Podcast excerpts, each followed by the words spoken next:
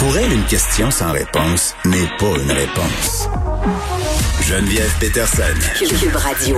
On retrouve avec bonheur euh, Vincent Dessureau qui a l'air frais et dispo. Ben oui. Comment Après ça trois va? Jours. Écoute, trois jours de dormance. euh, Est-ce qu'on devrait avoir une semaine de, de quatre jours? C'est ce Ben, que pensent plusieurs personnes. Moi, c'est toujours une journée, donc. Moi, ben je le sais. Toi, toi, t'es comme Je une machine. juste le lundi. Je Donc, quand c'est férié pour les gens le lundi, moi, j'ai quand même juste une journée. Ah, mais c'est ça. euh, T'es, t'es, t'es, t'es un vrai martyr dans l'information. Exactement. Mais t'es là pour nous. Oui. informer.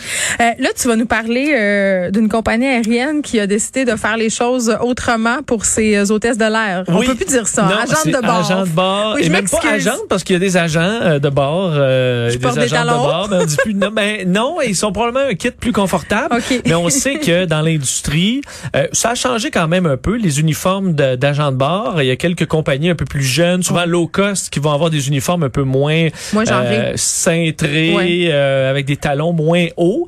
Mais en général, dans l'industrie, il y a des kits quand même encore un peu euh, inconfortables pour Ben, le personnel. Il y a des, il y a des, ben là, on va parler des talons mais, mais juste avant, quand, quand je suis allée en Inde, j'ai pris des vols intérieurs euh, pour me rendre d'une région à l'autre. Et, et Vincent, là, je pense qu'on peut parler d'hôtesse de l'air. là. Dans ce cas-là, là, le kit des agents de bord, écoute, ça ou les matinées Playboy, là, c'était la même affaire. C'était des robes.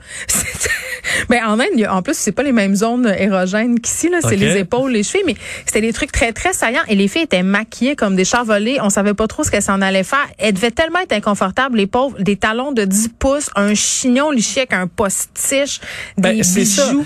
J'étais là, qu'est-ce qu'elles font? C'est pourquoi, dans le fond, ils servent du café? À, à quoi ça sert? Là, on n'est pas dans Ben un oui. grand restaurant de luxe. là, et de toute façon, faut dire, on a enlevé tout ce que ça avait, tout ce qu'il y avait de glam à prendre l'avion euh, Ouais, depuis qu'en 20 ce ans. Là. Euh, donc d'avoir une, euh, une, une agente de bord euh, stylisée, cintrée en talons hauts, quand tu lui commandes ton roulé au jambon à 12 dollars, euh, puis tu payes avec ta petite carte Puis de quatre montres, les crédit. petites sorties de secours, puis le, le, le petit masque. C'est puis- ça, puis elle te donne une moitié de tomate chaud ouais. avec glace ou pas de glace. On n'est pas, euh, écoute, qu'elle soit en talons hauts, ça change rien pour personne. Et là, c'est ce qu'a compris en gros la compagnie aérienne ukrainienne SkyUp qui a Ouais. dit, euh, là, c'est assez les uniformes inconfortables parce que non seulement on élimine les talons hauts, maintenant c'est des, euh, des des espadrilles, de- des hein. Qui d'ailleurs, et, et la compagnie le dit, les stars sur les tapis rouges portent ça. là. C'est même la mode, là, des beaux euh, souliers Ben, propres, mais, hein, là, mais des, des de- espadrilles. des euh, espadrilles je porte ça en ce moment même, Euh, cher. Des belles espadrilles blanches, propres et chères. Eux, c'est ça, c'est blanc, euh, Oui, c'est beau, super confortable, contrairement à des petits talons. Mm. Et le, ça s'arrête pas là parce que le kit là, on parle d'un euh, d'un bon t-shirt avec une espèce de oui veste plus chic mais très ample, très confortable sur le dessus. Tu peux porter une espèce de foulard en soie. C'est tout pantalon large, c'est très large, très détendu.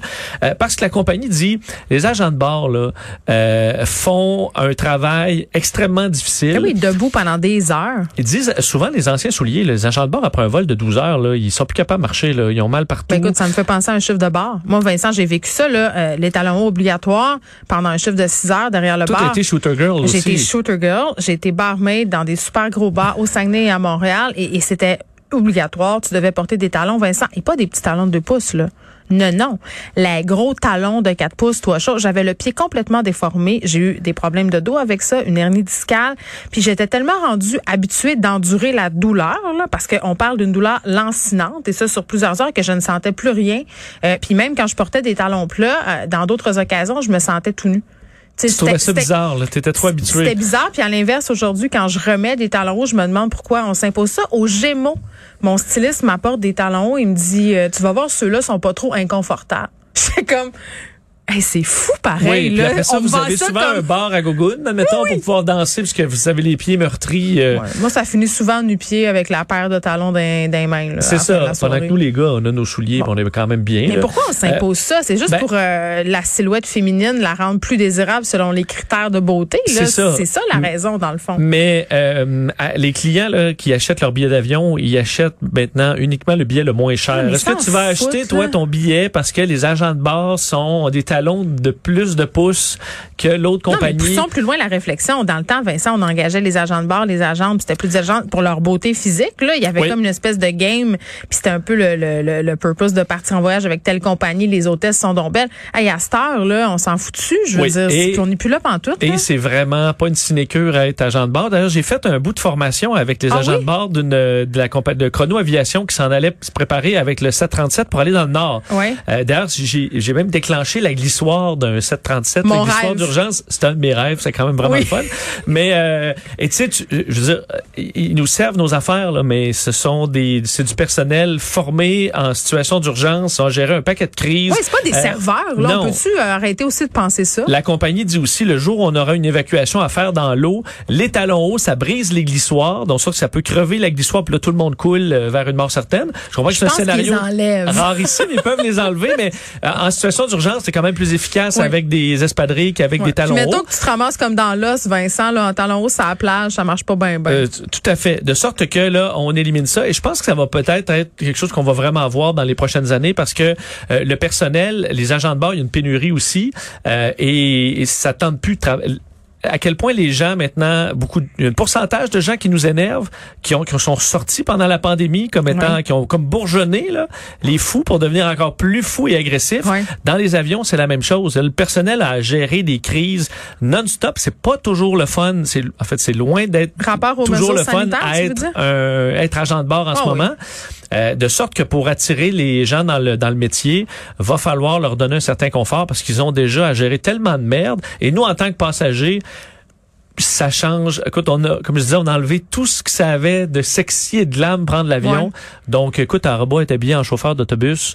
Tant qu'il est bien Euh, ou tant qu'il est bien puis qu'ils font bien leur travail puis leur travail je, je le répète encore c'est pas nous servir ça fait partie du travail de passer des boissons des aliments et moi j'ai vu des affaires dans les avions Vincent là du monde faire Ah non, c'est appeler le steward siffler euh, dire C'est l'enfer. engueuler parce qu'il n'y a pas ta sorte de vin que le repas est pas bon euh. Ultimement, par contre, dans, dans ça, contrairement à dans un restaurant, ils ont, au bout du chemin, là, si Oui. vous allez trop loin, ils ont le gros bas du bat ils ont quand même l'autorité. Et à la fin, il peut y avoir des policiers qui vous attendent à l'arrivée. Ils peuvent vous sortir du vol avant de décoller. Ça, c'est arrivé quand même à plusieurs une reprises. formation en premiers soins. Moi, ils m'ont déjà aidé. Euh, Justement, je reviens à mon voyage en Inde. J'avais pris des médicaments contre la malaria et j'ai eu une réaction euh, secondaire violente. J'ai été hospitalisée à Charles de Gaulle. Puis c'est, c'est les, c'est les agentes et les agents de bord qui ont pris bien soin de moi en, en l'air. Oui, ben je me souviens euh, dans, quand j'ai vu la formation d'agent de bord, Oui. euh, tu sais, mettons une, une, une, d'entre elles là, Oui, qui est euh, tu sais toute menue, euh, toute gentille, discrète et tout ça,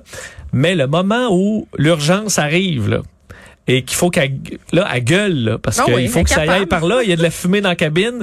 Euh, là, euh, écoute, le, le, le Bambi est devenu un tigre. Là. Alors, ils sont souvent ce double caractère-là capable de gérer le, le- les, les crises.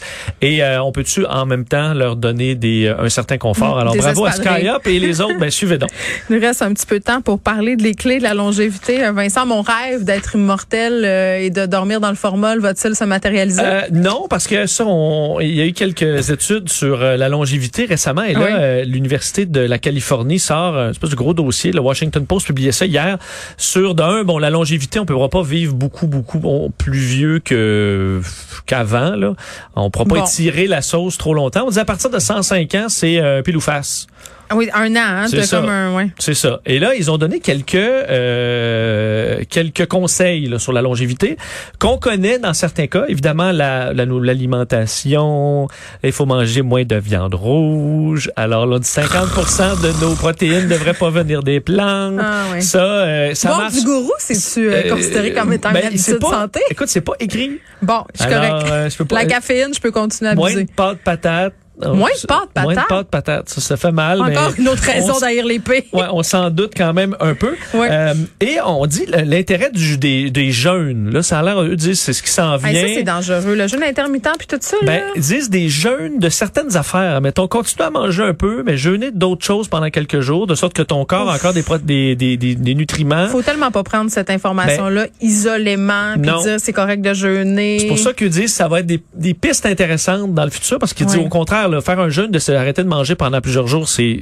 mauvais, puis on le sait. C'est la mode en ce moment, le jeûne intermittent. Puis moi, je vois ça passer sur, euh, sur mes médias sociaux. L'algorithme envoie ça là, selon ton âge et ton, ton type de corps, découvre euh, combien de temps tu devrais Oui. jeûner. C'est pour ça qu'il parle de diète qui mime La, le jeûne. Donc, ce n'est pas un jeûne, Moi, je mais ça fait croire au corps que oui. Ouais, quand tu dors, tu jeûnes. C'est parfait, ça. Euh, et que ça maximiserait la longévité. Il y a Oui. l'exercice, mais on sent aussi l'exercice. Oui, mais jusqu'à quel point? Mais c'est ça, eux disent, à ta peu, là, au-delà de 10 heures par semaine, c'est euh, tu baisses ta longévité. Ouais, Il y a des gens qui sont accros au sport. Moi, les gens, les Oui. ultramarathoniens, là, ils sont très conscients que ça use leur corps puis que ça brise leur corps. Là. C'est pas santé, faire des en- ils en ultramarathons. sont là. tous conscients.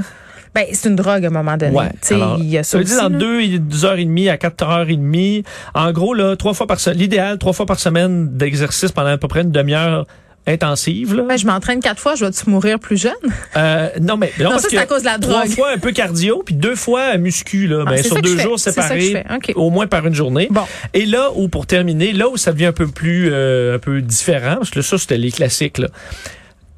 Avoir une relation à long terme Avec un- avec un autre être avec humain? un autre être humain, Ah. avoir un partenaire de vie près de soi, ça, ça, ça a un effet euh, très important sur la Mais longévité. moi, je crois à ça. Je crois aussi qu'il y a des gens qui se laissent aller dans la solitude, euh, puis là, ils perdent l'acuité mentale, l'acuité Oui. physique. Absolument, dans tout ça, c'est, ça fait des miracles. Et l'optimisme. Oups, pas là, là, c'est peut-être là où... euh, Il va falloir que tu travailles là-dessus. Oui. On dit qu'il y a une partie de l'optimisme qui vient euh, des, euh, de la génétique, Ouais. que les gens naturellement le sont, mais qu'on peut travailler là-dessus. Et on dit ceux qui, se, comme tu le disais, se laissent un peu aller. Oui, oui. euh, Ben, on est dans souvent, une époque où le cynisme est quand même très roi, là, on va Ouais. se le dire. Et dans des coins plus pauvres où naturellement la, la vie que tu as eue t'amène pas nécessairement à être Mm. optimiste. Euh, ça affecte aussi. Alors il faut, euh, mais tu sais, c'est un peu comme euh, tu crois en Dieu, tu dis si tu ah, tu y as pas cru assez, puis là euh, t'es malade. Oui, puis l'injustice existe aussi. plus, là. mais on a vu, on a vu, tout le monde a vu quelqu'un qui faisait super attention, qui dormait 10 heures, puis qui est mort d'un cancer fulgurant Ben, c'est ça, 42 c'est facile de dire à quelqu'un qui a un diagnostic de cancer, tu es optimiste. Ben ouais, c'est ça, c'est, c'est- on contrôle pas notre Mais tu cerveau sais ce qu'on dit, Vincent, c'est les plus désagréables qui partent en dernier, donc j'ai des bonnes chances. Vivre très tu bien. euh, Jusqu'à 105 ans. ah, c'est bon, Après ça, ça sera pile ou face. Merci, Vincent. Salut.